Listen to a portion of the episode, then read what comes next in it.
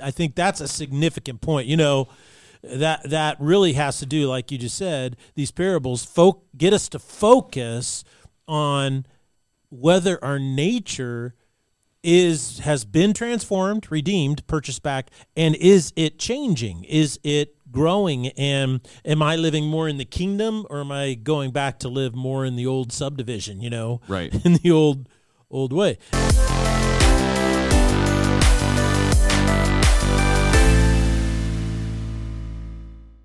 Ladies and gentlemen, welcome to the Salty Pastor Podcast, a podcast designed to help you learn how to study the Bible for yourself by showing you how to look into the historical, philosophical, and cultural background in which it was written. The reason why the Salty Pastor Podcast is so different is because we are trying to get you to think for yourself. The reason is because what you believe is the most important thing about you. Therefore, you should know what you believe and why you believe it. We're here for you, and we hope this podcast helps you in the growth of your own faith. My name is Jesse Maher. I'll be your host, but we cannot do this without the one, the only, the salty pastor himself, Dr. Douglas Peake. Hello, everyone. So good to be with you today. You know, it's kind of nice that uh, we are coming to the end of this journey on the parables.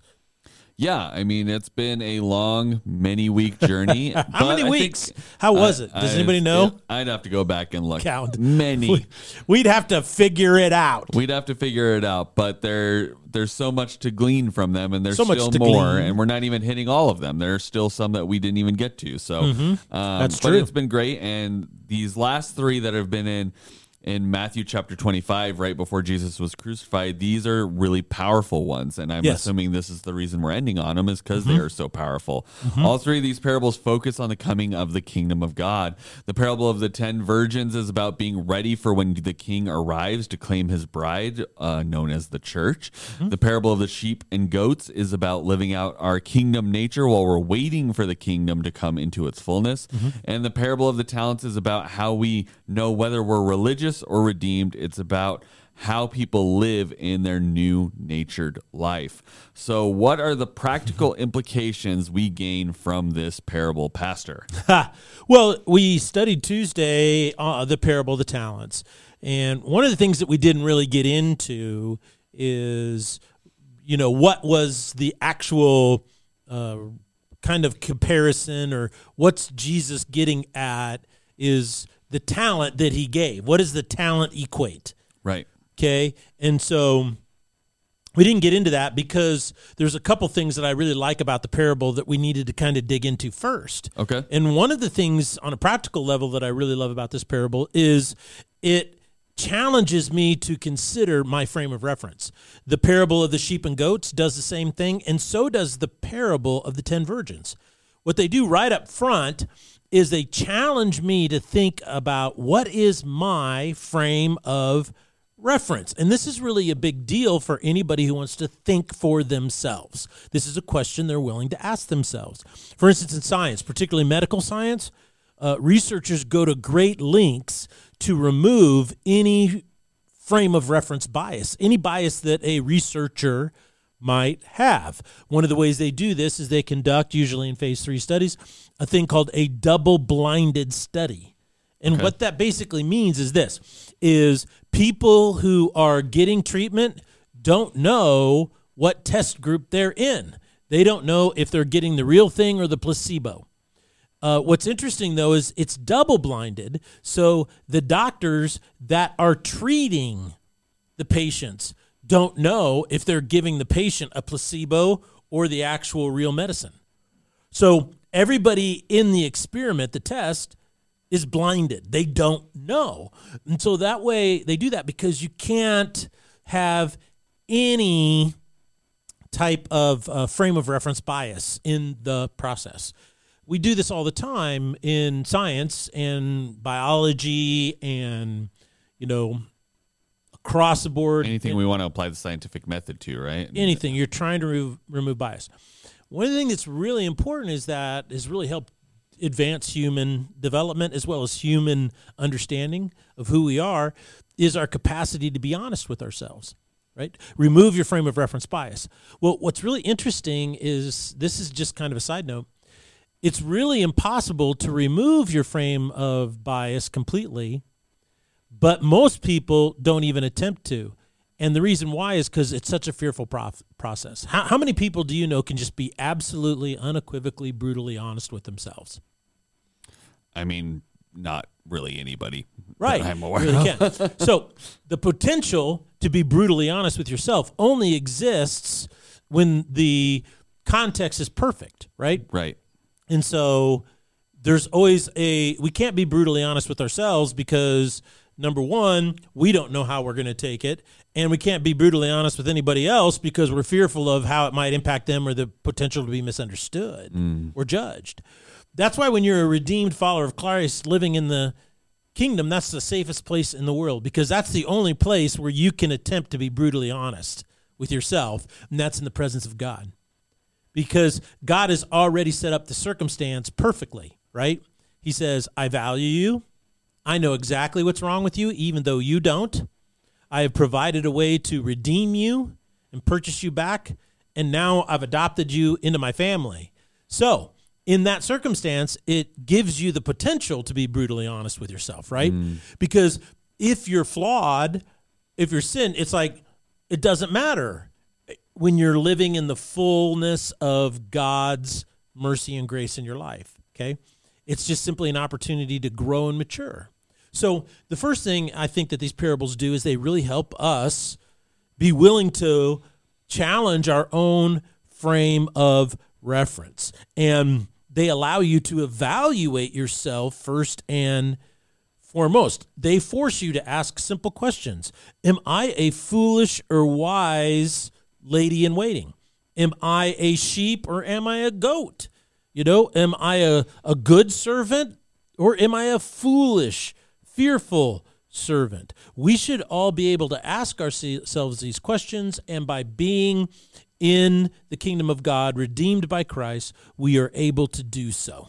Yeah, I think what you said is the the key to this whole thing is that we as humans very rarely want to do introspection at a deep level, Deep right? level. Like, you know, in a crisis or when things aren't going well, sometimes we'll kind of go like, well, what could I be doing differently that would make me you know, a little bit thinner or whatever, right? Like mm-hmm. we'll do some very surface level stuff, but when we get down to like, what is my nature? Who am mm-hmm. I really? Mm-hmm. Where am I ruining my life? And I'm not, you know, a victim of attacks from the world. I'm just making poor choices, right? Yes, very um, few people want to do that. Yeah, I mean it's hard, and but when you do that with God, God's there and saying, "I love you anyways." Like, yes, there are things you need to change about mm-hmm. yourself. Mm-hmm. There are things that you need to evaluate in yourself, but it's not a conditional love from him, right? Mm-hmm. It's an unconditional love. It's a I can also help you transform and change your nature if those are the things that are holding you back. I have the solution and I'm going to love you no matter what. There's it's a safe space, right? Like it's a it's truly a big safe space. There was a big thing. I don't know. It might have been like five, eight years ago, where Mm-hmm. it was like everyone was like, "Oh, create safe spaces for people to come in and and yeah. uh, tell you about their problems or if they're in Mm-hmm. abuse or whatever." And it's like that was great, but it's like there's one super great space for people that are really struggling in life at a deep core level, and that's Yeah. Mm-hmm. with God, right? Like that's the only safe space that will really make a transformation in your nature. Yes. Yeah, and I I think that's a significant point. You know, that that really has to do, like you just said, these parables folk get us to focus on whether our nature is has been transformed, redeemed, purchased back, and is it changing? Is it growing? And am I living more in the kingdom or am I going back to live more in the old subdivision, you know? Right. In the old old way. And once again, this all has to do with our nature. And so I think that one of the things that I really love about this this capacity to evaluate our frame of reference is because if we misinterpret the point of these parables, particularly this parable, guess what? The consequences are really severe. If we misinterpret and we don't understand it, because the end of this parable says, take away from the fearful servant what he has and give it to the servant who did the most. And then mm-hmm. Jesus says something that most people don't want to deal with, right? And that is for those who have little, it will be taken away from them, and those who have an abundance will receive even more. Mm. And then take the one that it's been taken away from and cast him out into the darkness. Well, there, there's no other implication in that this person is being cast out of the kingdom of God, right? So, the consequences are huge, right? We're talking about heavy duty stuff here. And if I misinterpret the parable, then the consequences are heavy. You know, like do do you want to get to the end of your life believing that or thinking, well, I've, I'm a good person, and I've tried to follow the Christian way and so forth, and then Jesus says, "Well, I never knew you. Mm. Depart from me." Well, of course not. I mean, Jesus talked about judgment and hell more than anybody else in the Bible, and so you have to take it seriously. And I think the reason why he did it is because he was trying to punch through the powerful veneer, the outer skin of religion that mm. human beings use to psychologically comfort ourselves, right? We're doing the right thing. We have Yeah. these rules, and I'm following. Them. And I'm them. following them and not realizing that inside, right, I'm so messed up, broken, and wounded. I need to be brought back to life. Right. We don't know that, and so so Jesus is trying to punch through that. Okay, and that's difficult because the Jewish culture was built around what rules, Right. Right. I mean, they had hundreds and hundreds, thousands of rules that they followed as a highly structured social, political, familial, you know, society. And so he was trying to say, what you're doing is a foreshadowing, and I'm trying to punch through because what this is is that it's about your soul, and I came to save your soul, right? Which is a, a di- whole different level. And so the the consequences are huge here in what Jesus is trying to do. So if I read this parable and I'm kind of legalistic, right? If I have a legalistic frame of reference, then there's only one of two things that are going to have happen. One is is I see these as rules, right? Well, I need to be prepared, so I need to buy oil. I I need to be uh, a sheep and not a goat, so I've got to make sure that I do these things. You know, feed the the hungry, clothe the naked, do this, do this, do this, do this. And then in this parable, you know, I need to take every single one of my resources and I need to, you know, maximize them for God's glory, or I will be cast out. Right. So it becomes a transactional thing. Okay. I have to follow these rules or I get cast out. But most people are like, well, that, that, that isn't very gracious or, or doesn't understand the whole point of redemption.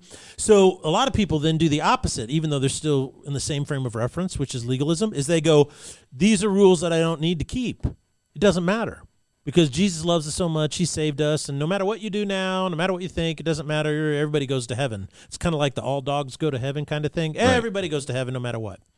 And so, well, that doesn't seem to make much sense either. So, but if I read these parables, particularly the parable of the talents, as a redeemed person, then I see these behaviors he's describing as fruit of my new nature. So I evaluate myself based on how I am thinking, what I value, what I'm doing, and all of these kinds of things as an outflow of the new person that I have been made into by Christ. It's a question of your nature. So I think it's really important to understand we cannot read this parable like a legalistic person because some people do, right? There's a lot of strains of Christianity throughout the last 1500 years in particular where you know they have mandatory almsgiving mandatory you know these types of things.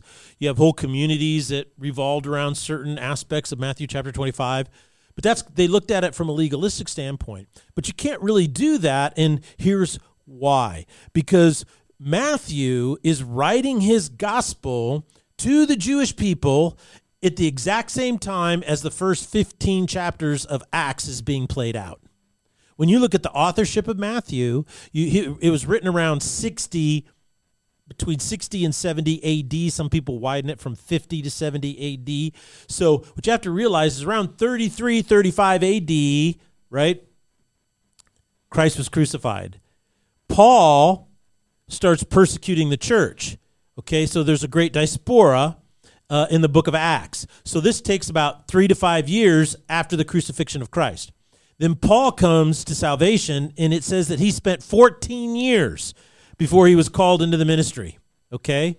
So if you add that up, we're talking 17 to 20 years. So now we're in AD 55, between 50 and 60.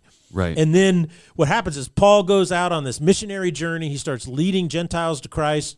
And then they come back in Acts chapter 15 to talk about well, what are we going to require these Gentiles to do? Because some people are saying you have to convert to Judaism if you're going to be a follower of Christ. And the apostles are wrestling with this. Matthew's an apostle, and he's writing his gospel all at the same time.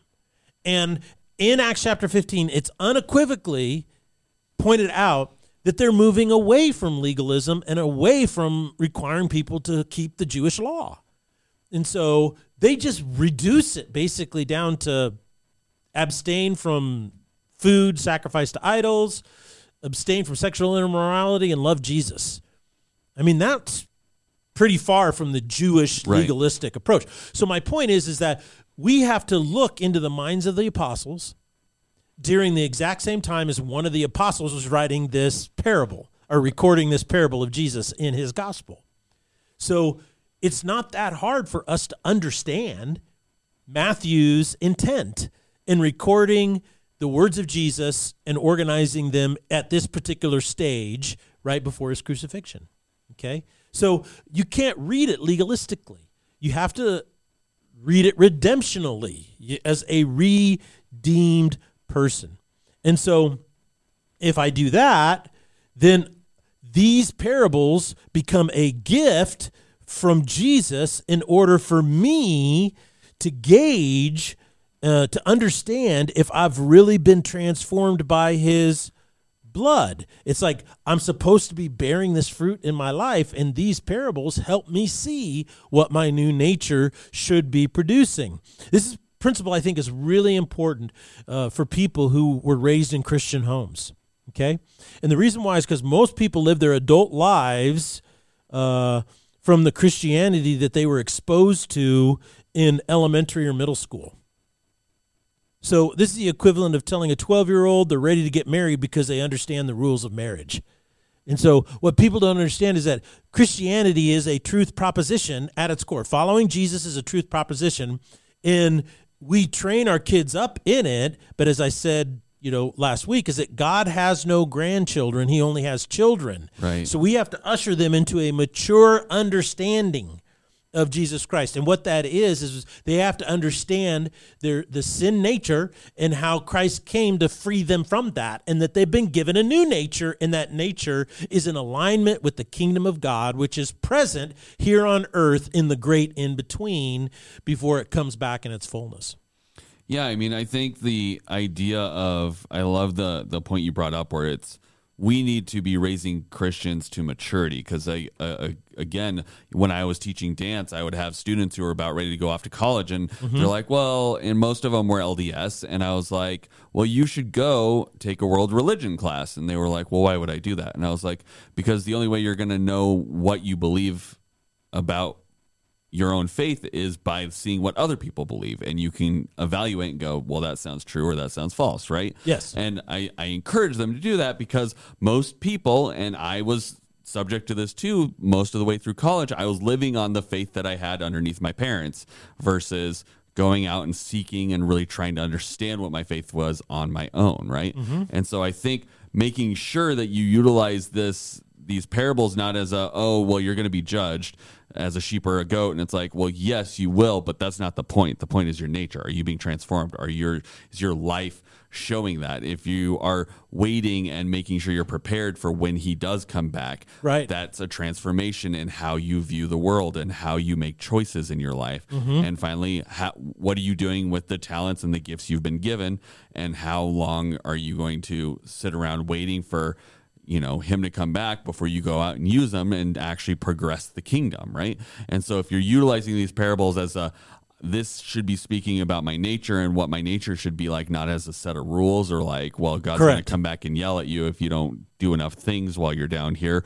Like, that's not the point, right? Mm-hmm. And so I think understanding those things, understanding the context in which it was written and not reading them as these are a set of rules you should follow, it's a statement about your nature Mm-hmm. transforms everything about what you're reading in chapter 25. Yeah, and that requires maturity. Right. You know, a 12 year old, I mean, VBS Can't get that. Yeah, VBS or Vacation Bible School or or FH Kids or, or Sunday School. You're probably not going to try to talk to them about what their nature is, right? Correct. Like, you, if you're going to go through the parables, I know like some curriculums, like uh, the one at Foothills, goes through the entire Bible over the course of I think it's three or four years. Yes. So they will eventually go through these parables, but they're probably not going to go into this nuance, right? And that's Right. okay. They're not at a level where they should be trying to get into the mm-hmm. nuance of who are you and at your core nature, right? Right. You know, understanding that hey, if you if you are pursuing the right things, judgment will come. You need to be ready. Like those are top level things that do need to be understood, but you can't live there forever.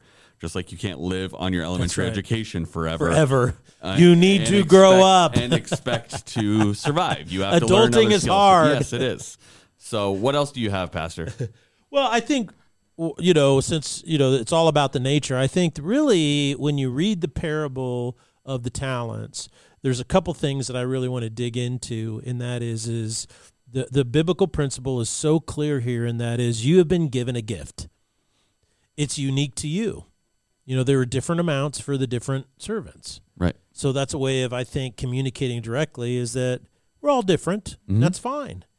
And now we often interpret the talents when you go through and you read every all the devotions, modern day devotions on it, you know, and sermons and messages about it and blogs about it. Everybody says the same thing. This is about our is our skills, our resources, even our money and how we need to be good stewards of it. And it's not so much what we produce, but it's our effort. You know, we Okay. need to go out and try. But I think that there's truth to that, and I think that's an applicable principle. But here's the curveball I want to throw today. That it just real as I really dug into this and I was thinking about it is what if the talent isn't a skill it isn't your money. It isn't your resources. What if the talent that Jesus is referring to is actually the kingdom of God? In you're right. This is a curveball. I need more information, Pastor. I don't. I. In what way? Like, are you are we Okay, talking about like it, the full kingdom of God that's going to return someday, or are we talking about the one that's here on earth that we're we're trying to live in until it's restored? Well, since they're both it. and, Yes. So, but we're in the great in between. What if, because what does Jesus call the kingdom of God? The woman had how many what and she lost one? Coins. Yeah. And then he says the kingdom of God is like a pearl merchant who found the best Pearl. pearl. Yeah. And then a man bought a field, and in it was a chest filled with Treasure. treasure. So you see this imagery that the kingdom of God is associated with m- valuable monetary things is not a stretch. Right. So what if what if what he's saying is all three of these were given a portion of the kingdom of God, right? And so I see this all the time. You know, some people, right, uh, when they're new in their faith, they they've been exposed or given a very small portion of the kingdom of God. They're brand new in their faith. They're just trying to figure out what it means to be redeemed, right? And then you have someone who's been walking with God for 30 or 40 years, deep in the faith, you know, and their portion of the kingdom of God has grown. Okay, so they have a lot more talents. And the reason I say this is because then the emphasis of the parable becomes I am held accountable for what I do with the portion of the kingdom that I have been given. Okay? And this is the only thing that I believe makes the final statements in the parable have any sense. Okay? So let's go back and read just that very last part of the parable where it says, for verse 28, so take the talent away from him and give it to the one who has 10. Mm. For everyone who has, more shall be given and will have an abundance. But from the one who does not have, even what he does have shall be taken away. Throw that worthless slave into the outer darkness where there'll be weeping and gnashing of teeth. Okay, to me, what he's describing in verse 30 is being in and out of the kingdom of God, right? When you're in the kingdom of God, good. Out of kingdom of God, wailing and gnashing of teeth, bad. Right. So in, good, out, bad. Bad, yes. okay? So, but notice what he says take the talent away from him and give it to the one who has 10. What's being taken away from him? Is it his salvation? I don't think so. Because if does Jesus take away your salvation because you don't do something in particular, No. or are you covered by the righteousness of God and your sins have been cleansed? There's only one unpardonable sin that Jesus talks about in the Bible, and what is that? The Uh, blasphemy of, of the, the Holy, Holy Spirit. Spirit, yes. And so, what is in John 17, or not John 17, but John, what is it? I don't know, 15, 16, 17, somewhere there. What is the role of the Holy Spirit? Is to come and give witness or testimony, to convict the world of its sin and give testimony to Jesus. So if we we ignore that now, so I'm weaving something together here, um, and so everybody, if you listen to this, I want you to noodle this, and then I want you to respond to me because I'm not trying to say in a dogmatic fashion that I'm right. What I'm doing is I'm saying let's explore this because it's opening up this really interesting possibilities to me because I'm I've always tried to understand verse 29 for to whoever has more will be given. Because he doesn't usually take your. He's he's not saying, "Oh, I'm going to take your gifts away," right? Like that. Yeah. That interpretation also doesn't really make sense, right? Like I'm not going to just suddenly take your gift for public speaking away. I mean, he could, but that doesn't seem to be the way he usually operates. Is suddenly striking you Exactly. with a, a inability to have. So, uh, for to everyone who has, so if I have the kingdom, even if a little bit of the kingdom, guess, guess what? More will be given. So the promise is more Right. when I have the kingdom. Which does the kingdom belong to me? No, it doesn't. Isn't that interesting? But, and so then I will have an abundance. But from the one who does not have, even what he has shall be taken away. So if I don't have the kingdom, but what I do have is what I think makes me have value, what I think makes me important, what I th- what I think gives me peace. Guess what? All of that will be taken away. Hmm. All of that will be taken away, and in that place, there will be weeping and gnashing of teeth. Isn't that interesting? Yeah, I mean that is definitely a very different spin on it than I thought it was. So Because if this to- is the case, right, it leads to the third point, and that is when you're in the kingdom, you can live in fear or you can live in possibility. You see? So if I have the kingdom, right, and I can live in fear with it, I can say, I'm afraid. I'm afraid of what God wants to do. I'm, a, I'm, a, I'm not going to listen to the Holy Spirit because I'm afraid of what the Holy Spirit wants to convict me of. As a matter of fact, I want to do what I want. I'm going to ignore the Holy Spirit. I'm, to, I'm not going to be around the people of God. You know, all they do is make me feel guilty. Right. You know, well, I'm sorry, but it's not them making you feel guilty. It's you making you feel guilty, right? Because you're around people, right, who are shining a light. And you get in there and go, oh boy, you know, it's like, you know, some people want to put their makeup on. Ladies want to put their makeup on in the dark. You know, it looks good in the dark. then you go outside, you go, oops. but see, you, the reason you feel guilty isn't because people are making you feel guilty. You make yourself feel guilty, right? And we're going to talk about that in the next series, which I'm very excited about. By the way, that's a minor plug. But the point is, is that are you following with me? Is that if you have a little bit of the kingdom. You, you, if you can say, I'm going to take this little bit of the kingdom and I'm going to invest myself in it and invest it. I am going to push. I am going to, I am going to grow. I am going to do everything I can. Right. And then what happens? The promise is enter into your rest, right? Enter into your blessing. Okay. Okay. So it really takes a turn away from the physical monetary emphasis to the spiritual emphasis, right? Store up for your treasures in Heaven. Heaven, right? Seek those things first. And what's interesting is the third servant lived in fear. He was given a portion of the kingdom, but he was so afraid of it. What did he do? He buried, Buried it. it. He buried it. Don't put your light under a bush. Oh no. Oh no.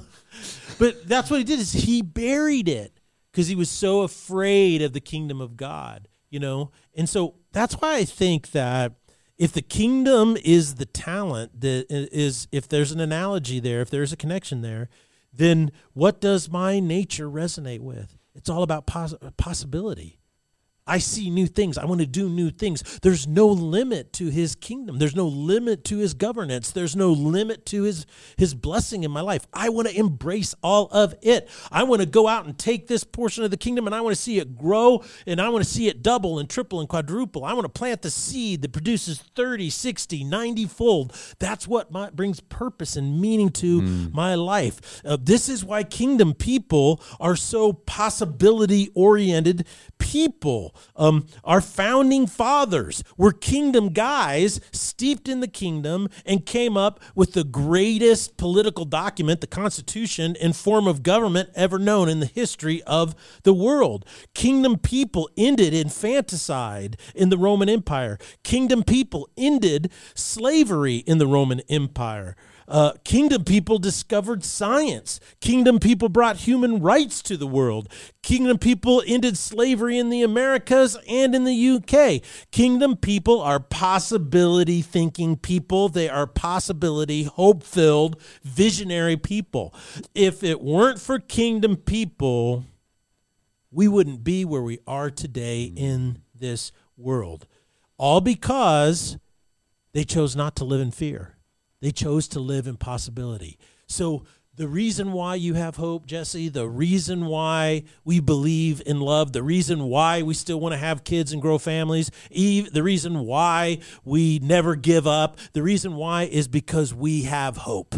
And the hope that we have comes from our new nature that says, I am in a kingdom, and in this kingdom, all things are possible.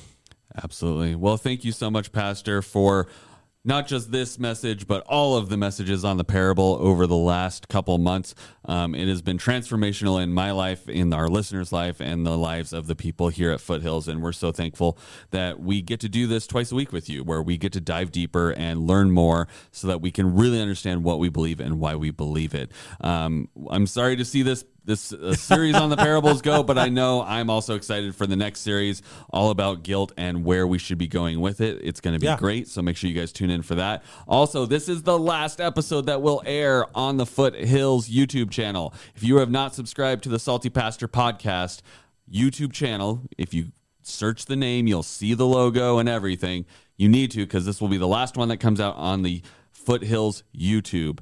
Everything moving forward will be on the Salty Pastor website because or uh, YouTube because we have so many more and there's even more podcasts coming soon Yeah. um, on this network so we're going to have even more podcasts for different um, topics and things coming out soon so it's important that you get subscribed to the salty pastor so you don't miss those when we start feeding all the other things into all the other things going on here at foothills and in the salty pastor universe so Mm-hmm. uh, can we have our own cinematic universe we need our own cinematic The universe salty pastor. but for uh, being serious, make sure you do subscribe to the Salty Pastor um, YouTube channel so that you don't miss out on next week's episode. Thank you guys so much for joining us, and we'll see you next week here on the Salty Pastor podcast. Blessings.